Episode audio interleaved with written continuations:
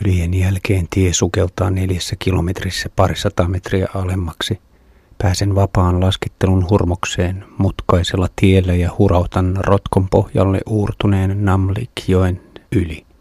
Heti lyhyen sillan jälkeen on tiessä töyssy, jota en ehdi väistää. Zong! Tunnistan ikävän metallisen äänen. Takapyörän pinna on napsahtanut poikki. Pysähdyn katsostamaan epäuskoisena tilannetta. Siis minähän jätin varapinnat kasiin, kun karsin kaiken mahdollisen pois kuormastani. Äh, palaan satulaan miettimään strategiaa ja lähden kapuamaan ylös. Kuormaa on nyt vain parikymmentä kiloa. Kestäisikö takavanne Luong Brabangiin saakka? 150 kilometriä. Edessä on vuoriston nousuja, mutta myös rajuja laskuja. Pohtiessani ehdin kiivetä ensimmäisen kylän läpi.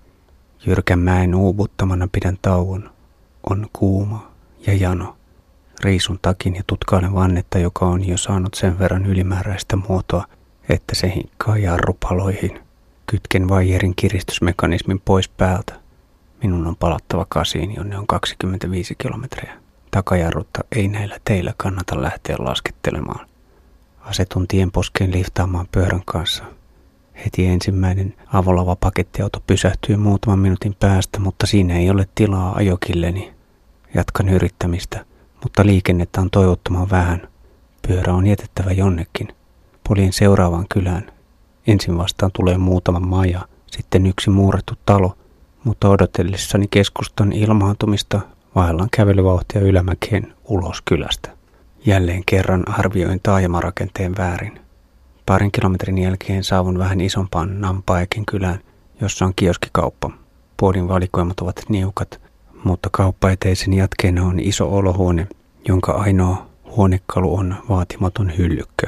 Sementtilattialla on ruokomattoja – Viittomalla selitän kolmikymppiselle vähän ryytyneelle naiselle, että tulen parin kolmen tunnin kuluttua noutamaan karavaanini. Vaitelias nainen nyökkää. Kioskin edusta soveltuu liftaamiseen mainiosti, sillä maantie on kutistunut kapean mutkaiseksi kylän raitiksi, jossa autojen on ajettava hiljaa. Viiden minuutin kuluttua tulee ensimmäinen auto ja se pysähtyy. Selvitän ikkunasta tilanteeni ja kuljettaja viittaa lavan suuntaan, sillä hytti on täynnä väkeä. Lava on lyhyt ja sen reunat ovat matalat ja se on lastettu täyteen säkkejä, vihanneksia ja juureksia. Säkkien päällä makaa nuori mies ja yli kuusikymppinen istuu toisessa takanurkassa. Kapuan lavan reunalle, mutta kun olen aikeissa istuutua, vanhuus huudahtaa hätääntyneenä. Säkkien seassa on bambukori, jossa on elävä kana. Istahdan kanan viereen inkivääriläjän päälle. Auto lähtee laskettelemaan vauhdilla kohti Namlikjoen siltaa. Tuuli humisee korvissa, kun yritän kiskoa takkia päälle. Välillä operaatio pitää keskeyttää ja minun on tarrauduttava lavan reunoihin, kun kuljettaja kaahaa serpenttiineissä. Joku avaa ikkunan ja heittää muovipussukan asfaltille. Hytissä oksennellaan. Säkkien päällä hervottomana makaava nuorukainen ei reagoi mitenkään tien muotoihin, joko hän on pahasti sairas tai nukkuu ympäripäissään. Vanhus katselee ilmeettömänä eteenpäin. Kanakin on vaiti. Minua puolestaan hiihkututtaa raikkaan tuulen aallokossa, kun saan ihailla jyhkeitä maisemia. Silloin jälkeen tie lähtee kapuamaan ylös ja uusi auto selviää ongelmitta eteenpäin, eikä jää jurnuttamaan mäkeen. Muutaman kilometrin jälkeen kuljettaja pysähtyy bambumoja ruokalan levikkeelle. On muonatauon aika, vaikka kasin tasangolle on vielä matkaa ainakin 30 serpenttiinimotkaa – Osa seurueista on ilmeisen vahvavatsaista. Viittoilen, että aion jatkaa liftaamalla ja kuljettaja nyökkää eikä halua maksua.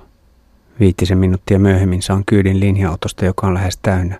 Istun nuorukaisen viereen, mutta tämä alkaa melko pian yökkäillä ja kaivaa muovipussin esiin.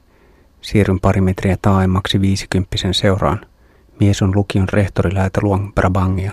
Hänen koulussaan on 600 oppilasta, jotka tulevat eri puolilta maakuntaa. EUn tuella lukiolaisille on rakennettu koulun kampukselle asuntola. Nyt hän on matkalla vientianeen ATK-kurssille opiskelemaan hallinto-ohjelmistoja, sillä kouluun on saatu kaksi tietokonetta henkilökunnan käyttöön. Rehtorikin alkaa röyhtäillä ja samalla toisella puolella käytävä nuori nainen ryhtyy oksentamaan pussukkaan. Päätän jättää ruokailun välin kasissa ja syödä vasta kun olen palannut Nampaekin kylään.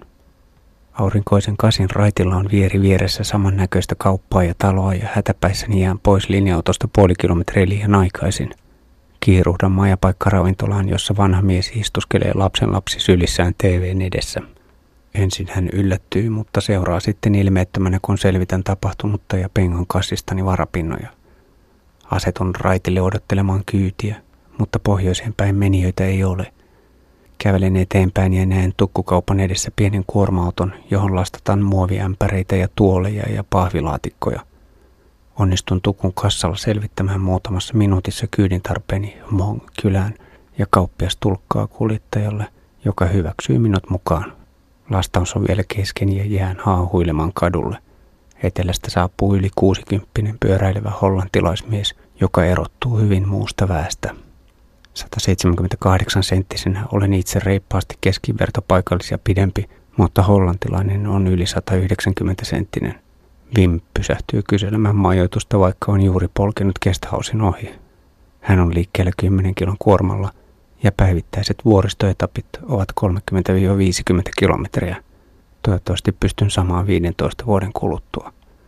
Kuorma-auton lastaus saadaan valmiiksi. Mukaan tulee apupoika. Yhteisiä sanoja ei ole, mutta selvitän silti sattumuksiani. Tänään jaksan vääntää rautalankamallia tavallista energisemmin. Keskustelu on kuitenkin sen verran hankalaa, että mutkasarjojen keskellä jätän kuljettajalle työskentelyn rauhan, enkä ryhdy utelemaan hänen elämäntarinaansa. Seikasetilta soi kaihomielistä laopoppia, josta aggressiiviset bassojytinät puuttuvat tyystin. Namlikin sillan jälkeen kuorma-auto puskee hitaasti – ylämäkeen ja alan pähkäillä oikeaa poistumiskohtaa. Ajamme kylän läpi, jossa on talon seinään maalattu tuttu kännykkämainos. Olikohan tuo se kioski? Ei kai me jo ajettu oi. Pyydän pysähtymään. Kiittelen vuolaasti ja tarjoan 10 000 kipiä kuljettajalle tupakkarahaksi. Mies hymyilee. Lähden reippaasti alas kylään. Vastaan kävelee mong-naisia, joilla on selässään kaksi metriä korkeita ruokokuormia. Ylöspäin avautuva paksu nippu on sidottu niin, että kantaja saa otteen niskansa takaa. Lapset kuskaavat pienempiä kuormia. Harpon kioskille maassa kuivuvien tulipaprikoiden ohi, mutta puoti ei olekaan se oikea. Äh, olen jäänyt pois yhtä kylää liian aikaisin ja nyt pitäisi kävellä puoli tuntia ylämäkeen. Onneksi etelästä saapuu linja-auto. Kolmen kilometrin matkalla joku pyytää rahastajalta oksennuspussia, vaikka auto jurnuttaa rinnettä ylös. Oikean kioskin kohdalla kuljettaja keikkauttaa päätään ja nostaa käden torjuvasti kunnutelen hintaa. Astun huhuilen puotiin, jossa ei ole ketään. Myyjä makoilee olohuoneen ruokomatolla päiväunilla. Nainen nyökkäilee raukeassa pikkuhiprakassa, kun tarjoan säilytyksestä 10 000 kipin seteliä. Talutan pyörän kadulle ja parikymmentä miestä, naista ja lasta kertyy seuraamaan operaatiota. Väliin jäänyt lounas ryhdyttää virettilaani ja rupean sähläämään. Jollei takavanteen vaihderattaita irrota, joutuu pinnaan taivuttelemaan, jotta sen saa mahtumaan koko pituudessaan kiinnitysreiästä sisään. Kun puola vääntyy käsissäni liian muhkuraiseksi, ryhtyy vieressä kykkivä mies oma-aloitteisesti suoristamaan sitä hohtimillani. Hän on taitavampi metallin käsittelijä. Katselijat kommentoivat tiiviissä ringissä. Pinnan oikaisun jälkeen mies ikään kuin omii projektin ja ryhtyy kiinnittämään nippeliä vanteen läpi pinnaan, mutta pudottaa sen alumiinikiekon sisäonkaloon. Itsellenikin on käynyt joskus niin. Mies maanittelee kilisevän nippelin pois vanteen sisältä, mutta nyt ryhdistäydyn ja otan takaisin projektipäällikön roolin. Yleisö ihmettelee pumppuani, joka tunkee ilmaa sisärenkaaseen sekä työntö- että vetovaiheessa. Se lähtee tutustumiskierrokselle uteliaisiin käsiin. Nyt on edessä hankalin vaihe, joka vaatii tarkkuutta ja taitoa. En ole kovin hyvä rihtaaja, mutta tiedän saavani vanteen tarpeeksi suoraan, jotta sillä pystyy ajamaan. Aiempien matkojen pinnongelmien toistumisen vuoksi kokeilin uutta strategiaa. Löysään ensin kaikkia nippeleitä, jottei mikään niistä jäisi liian tiukalle provosoimaan seuraavaa pinnan katkeamista. Mutta melko pian ymmärrän valinneeni vähän väärän toimintatavan – Vanteen perusjännite heikkenee liikaa ja sen muoto vääristyy paitsi leveys myös korkeussuunnassa. Alkaa hitaasti edistyä rihtaamisen pitkä marssi, jonka aikana katselijoiden ote herpaantuu. Väki poistuu mielenkiintoisempien asioiden pariin, kuten esimerkiksi katsomaan TV-stä Kaakkois-Aasian kisojen nyrkkeilyä. Muutaman majan katolla on teräsverkkoinen satelliittiantenni ja läheltä kuuluu selostajan pajatusta. Yleisö ehtii vaihtua kokonaan ja uudet ihmiset tulevat tutkailemaan puuhailuani. Joukossa on viisikymppinen mies rynnäkkökivääri olalla. Kun hän kumartuu alas, vahva alkoholin tuoksu lehahtaa työmaalleni. En ymmärrä hänen kysymystään, mutta selvitän silti tilannetta. Toinen humalainen ryhtyy kommentoimaan kiväärimiehelle ja yhdessä he analysoivat toimitusta. Mutta edistymiseni on niin hidasta, että hekin väsähtävät kesken kaiken. Seuraava kymmenen ihmisen ryhmä on lapsipainotteinen. Yskivä ja räkää valuva poika tulee kykkimään eturiviin.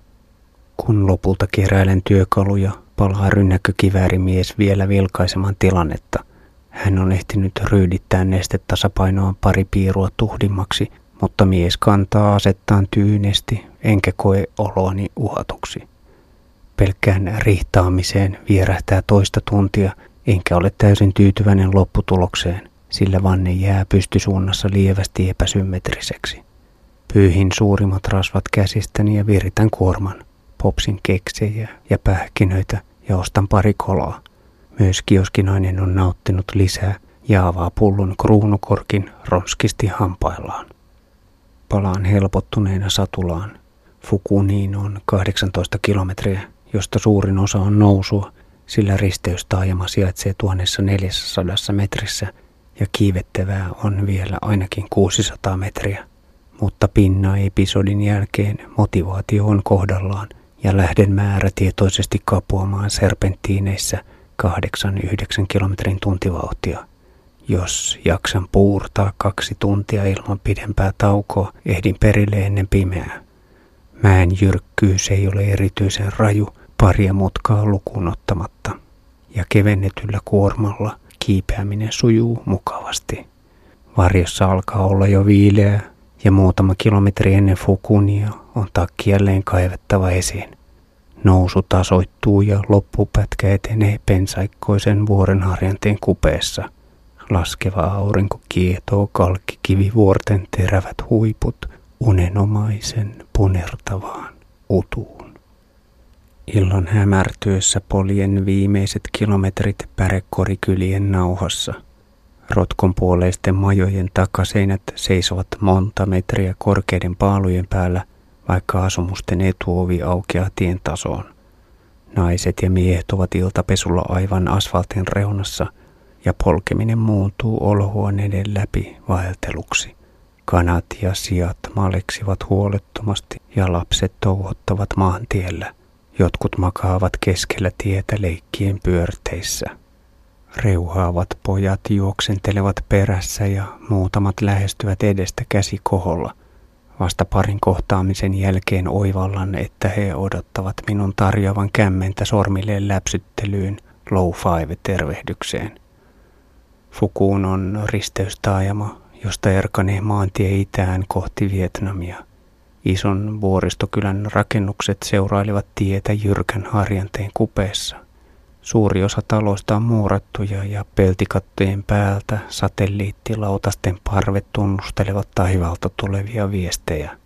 Paikallistan guesthousein, mutta sen ovi on kiinni. Naapuritalon nuorukainen lähtee etsimään omistajaa, joka saapuu parin minuutin päästä. Puolipimeässä mies lähtee kiipeämään sementtiportaita toiseen kerrokseen. Seuraan perässä ja kopsautan kypärän kattoon. Ahtaassa huoneessa on vain matala sänky. Eteisessä on kyykkyvessä ja vettä on kaakelein koristetussa altaassa. On niin viileää, että puen toisenkin takin päälle, kun lähden etsimään muonaa. Autotallin näköisestä ruokakaupasta löydän mandariineja ja maapähkinöitä. Keksejä ei ole ja joudun tyytymään kaasuun pakattuihin taimaalaisiin hötöpulliin. Vain 200 metrin päässä on Fukuunin keskusaukio, josta olisin löytänyt paremman majatalon. Mutta ruokalan lämmin nuudelikeittokin on jo mukavaa ylellisyyttä. Viereisessä pöydässä on illallisen ohessa käynnissä parin muodostuksen herkkä vaihe.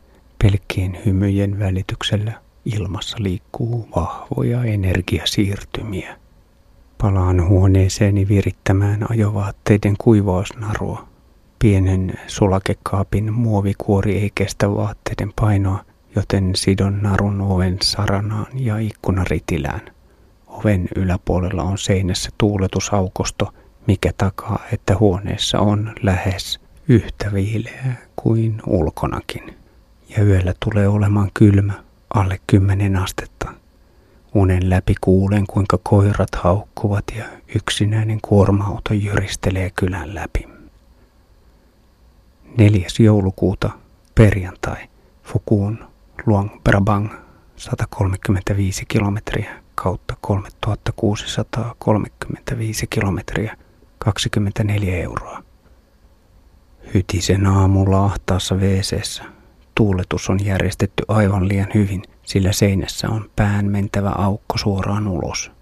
Päätän korvata tavanomaisen aamupesun kosteuspyyhkeellä. Popsin hötöpullien lisäksi ylimääräisen annoksen magnesiumkaaliumia, sillä edellispäivän kiipeily oli aika raju koettelemus neste- ja mineraalitasapainolle. Raitilla kulkee koululaisia, osa pyörälläkin. Naiset kantavat bamburepuissaan vihanneksia torille. Lähes kaikilla on paksu takki, mutta monellakaan ei ole sukkia sandaaleissaan. Kotirouvat seisovat pyykkikoriensa kanssa katuojan yli asennetuilla lankunpätkillä ja ripustelevat vaatteita rinnettä seuraavalle riukurivistölle, ja kanat juoksentelevat keskellä maantietä. Kun suuntaan kohti pohjoista on risteysaukion torikojuilla vielä melko hiljaista. Kylän laidalla kuivataan maapähkinöitä ja tulipaprikoita – tien rehunan ruokomatoilla. Kilometrin nousu vie 1500 metrin korkeuteen, josta alkaa 12 kilometrin loiva lasku tuhanteen metriin. Kohtaan kepekiläisen pariskunnan, joka työntää yksivaihteisia pyöriään mäkeä ylös. Tarakoilla kulkevat rinkat. Nelikymppiset Mark ja Jean ovat ostaneet ajokkinsa Taimaasta ja he ovat matkanneet kolme viikkoa välillä polkien ja välillä veneellä pitkin Mekongia. Heidän filosofiansa mukaan yksi vaihde riittää aivan hyvin polkupyörämatkan tekemiseen.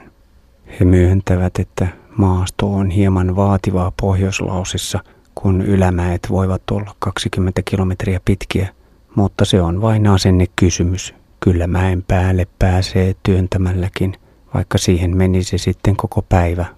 Ihailen heidän päättäväisyyttään. Tie kiemurtelee alas jyrkkäreunaisen laakson pohjukkaan ja kääntyy sitten seurailemaan rinteen poimuja vähän kerrallaan ylöspäin. Tasaisen varmasti hivuttaudun kilometripylvältä toiselle. Muuta liikennettä on todella niukasti. Kolmen turistimotoristin ryhmä tulee alas mäkeä torvea soittaen. Nahkatakkisilla miehillä on vanhan ajan ajolasit ja kypärät ja heidän pölyinen olemuksensa kieli pitkästä reissusta. Pysähdyn aurinkoiseen heinikkoon mutustelemaan makeaa maapähkinän levyä ja jään katselemaan alhaalla laaksossa kulkevaa tietä, jonne motoristit ilmestyvät parin minuutin viiveellä pieniksi liikkuviksi pisteiksi. Katselen hetken kuorma-autokolonnan kapuamista ja saattue jyristelee ohitseni monta minuuttia myöhemmin – kun olen jo valmistautumassa jatkamaan urakkaa. Pääsen taas laskettelemaan ja sitten uudestaan kiipeämään ja jälleen laskettelemaan. Auringossa tarkenee mukavasti, mutta satunnaisen pilven varjossa on viileää. Välillä kylmä tuuli pääsee aivan esteettä puhaltamaan reitille ja silloin on vilpoista nousuissakin. Jatkuva lämpöolosuhteiden vaihtelu tuottaa enemmän huolta kuin mäessä raataminen vaikka ajotakkini kyljet saakin kätevästi polkiessa auki ja kiinni tarpeen mukaan. Kesken kapuamisen minut pysäyttää tien poskeen jämähtänyt pitkä kuorma-auto, jota jään tutkimaan. Ajokin hytti on painunut kasaan ja ikkunat ovat rikkoutuneet, mutta avoimelle lavalle on vedetty pyyhkinarut, joilla on vaatteita kuivumassa. Kolariauto on asuttu. Kahden miehen ja yhden naisen ryhmä on asettunut taloksi ajoneuvon alle. Sen perään on kasattu säkeistä ja pressuista matala lisähuone, joka soveltuu kylmien öiden suojaksi. Lisähuoneen ja auton väliin on maahan levitelty astioita, ämpäreitä, vesipulloja ja polttopuuta. Hymyilevä nuori Mong mies poseeraa mielellään kotinsa edustalla, mutta lavan alla loikoileva pariskunta ei innostu kuvaamisesta. Kiukachamia edeltävissä pikkukylissä saan tavanomaista kannustusta ja lapset kirkuvat riekkaasti. Maantiellä palloa potkivat pojat keskeyttävät pelinsä ja lähtevät juoksemaan perään. Onnistun kiihdyttämään karkuun liian innokkaalta fanitukselta. Mutta Kiukachamissa on erilainen ilmapiiri. En kohtaa hymyjä ja innostuneen huutelun sijasta uteliaisuus rajoittuu tuijotteluun. Kaiken myönteisen kannustuksen jälkeen Kiuka Chamin välinpitämätön kyräily yllättää. Yritän arvailla, kuinka paljon suhtautumiseen vaikuttaa se, että pitkän matkan linja-autot pysähtyvät pikkutaajamaan tauolle, eli hiekkaisella keskusaukiolla parveilee päivittäin satoja länsituristeja vartin pikavisiitillä – Määrä riittää luomaan teollisen turismin asetelmia ihmisten kohtaamiselle. Kylän reunalta alkaa 20 kilometrin lasku 1300 metristä 400 metriin.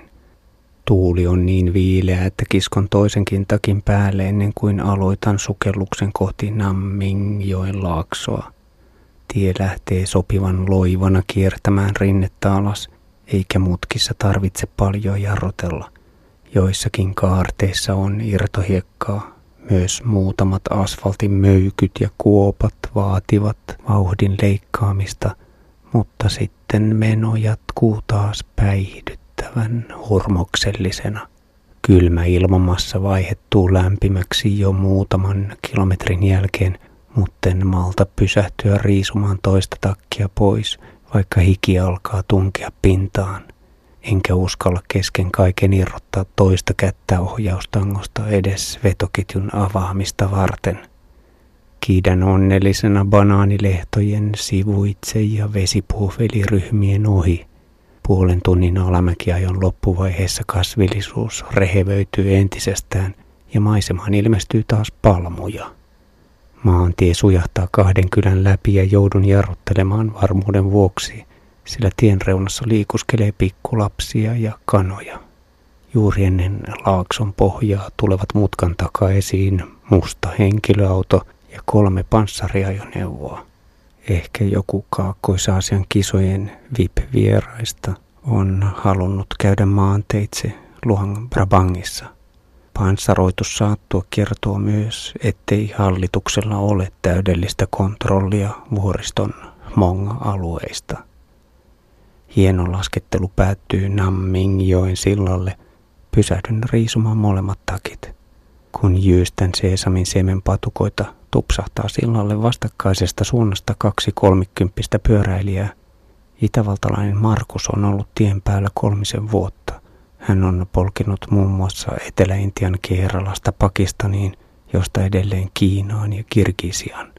Ison maatalon poika huokuu itse varmaa rauhallisuutta koko olemuksellaan ja voin kuvitella hänet pakertamaan Karakoorumin maantielle, joka on maailman rankimpia pyöräilyreittejä. Pakistanin ja Kiinan välinen rajanylityspaikka sijaitsee 4700 metrissä. Lontoolainen Matt on IT-ohjelmoija, joka on työskennellyt Shanghaissa.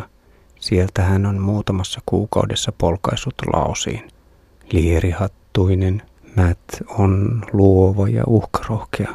Hän kertoo, kuinka pitkissä vuoristonousuissa pääsee mukavasti eteenpäin, kun ajaa kiinni hitaan kuorma-auton, jonka perälaudasta saa otteen – mutta Matt myöntää, ettei vilkkaissa ja pimeissä maantietunneleissa kannattaisi polkea valoitta niin kuin hän on tehnyt Kiinassa. Tarinoitavaa riittäisi, mutta edessä on vielä parin tunnin kiipeämisurakka ylös laakson pohjalta.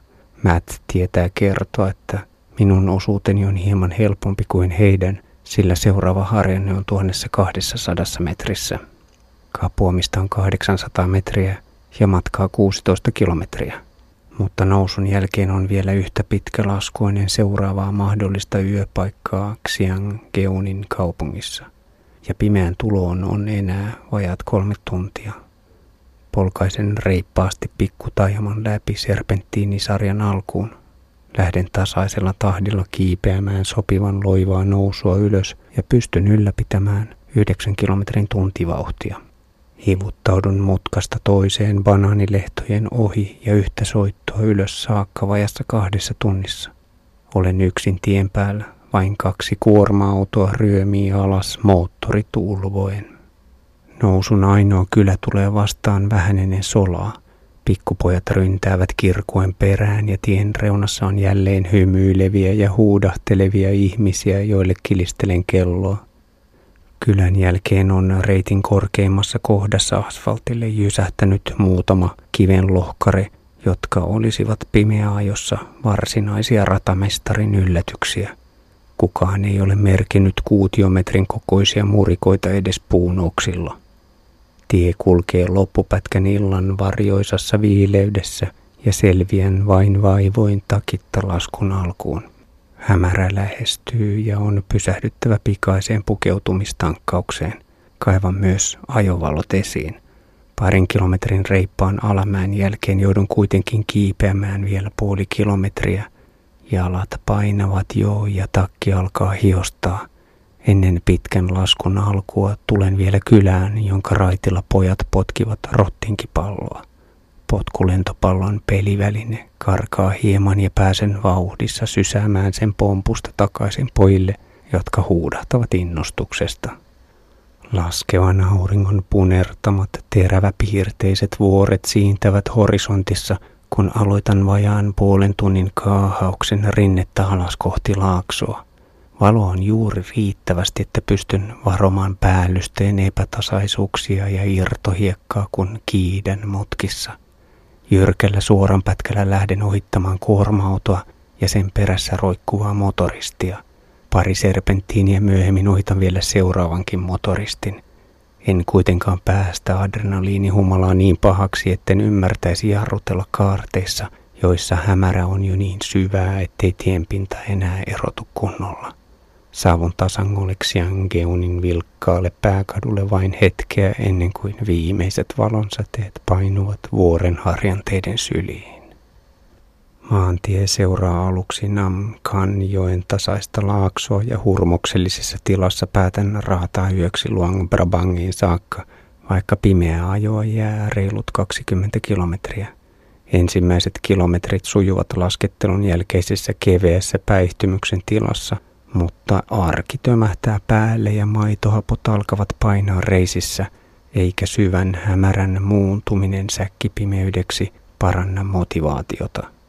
Loivatkin nousut tuntuvat liian pitkiltä ja vaatimattomissa alamäissä joudun jarruttelemaan, sillä tie on epätasainen eivätkä valoni riitä varoittamaan jokaisesta pikkukuopasta. Muutama kilometri ennen Luang Brabangia joudun vielä kiipeämään matalaan solaan. Täydessä hiekkalastissa etenemä kuorma-auto puuskuttaa edelläni mustaa pakokaasua yskien niin vaivalloisesti mäkeä ylös, että ohitan sen. Kun hiekkakasan päältä kuuluu hämmästynyt Farang-kommentti, alkaa työläisten riemukas kannustushuutelu. Alamäessä kilistelen kelloa ohittavalle joukolle – Uupuneena laskettelen varovasti kaupunkiin. Katuvalaistus tulee tuekseni vasta kolmisen kilometriä ennen keskustaa. Saapuminen pimeässä Mekongin varteen sadan tuhannen asukkaan Luang Prabangiin on pieni kulttuurishokki vuoristokylien jälkeen. Ilta on vilkkaimmillaan. Nuoret motoristit pörräävät parvissa ja turistajia vaeltelee satamäärin pehmeän lämpimässä illassa – rauhalliselta sivukadulta paikallistan guesthousein yksikerroksisesta rivitalon pätkästä. Kuorman purkamisen jälkeen polkaisen saman tien turistikeskittymän ohi hiljaisempiin kortteleihin etsimään syötävää. Poikkean pyöräisten siltaa pitkin Meikungin sivujoen Namkanin toiselle puolelle, mutta on jo liian myöhä, jotta ruokapaikat olisivat enää auki, eikä kehnossa kunnossa oleva katu kannusta jatkamaan etsiskelyä. Palaan suosiolla Namkanin länsipuolelle, josta löydän ravintolan ilman rokin räimettä ja mekastavia reppureissaajia. Saan kuumaa, laihaa teetä janoni ja runsaan kulhon nuudelikeittoa.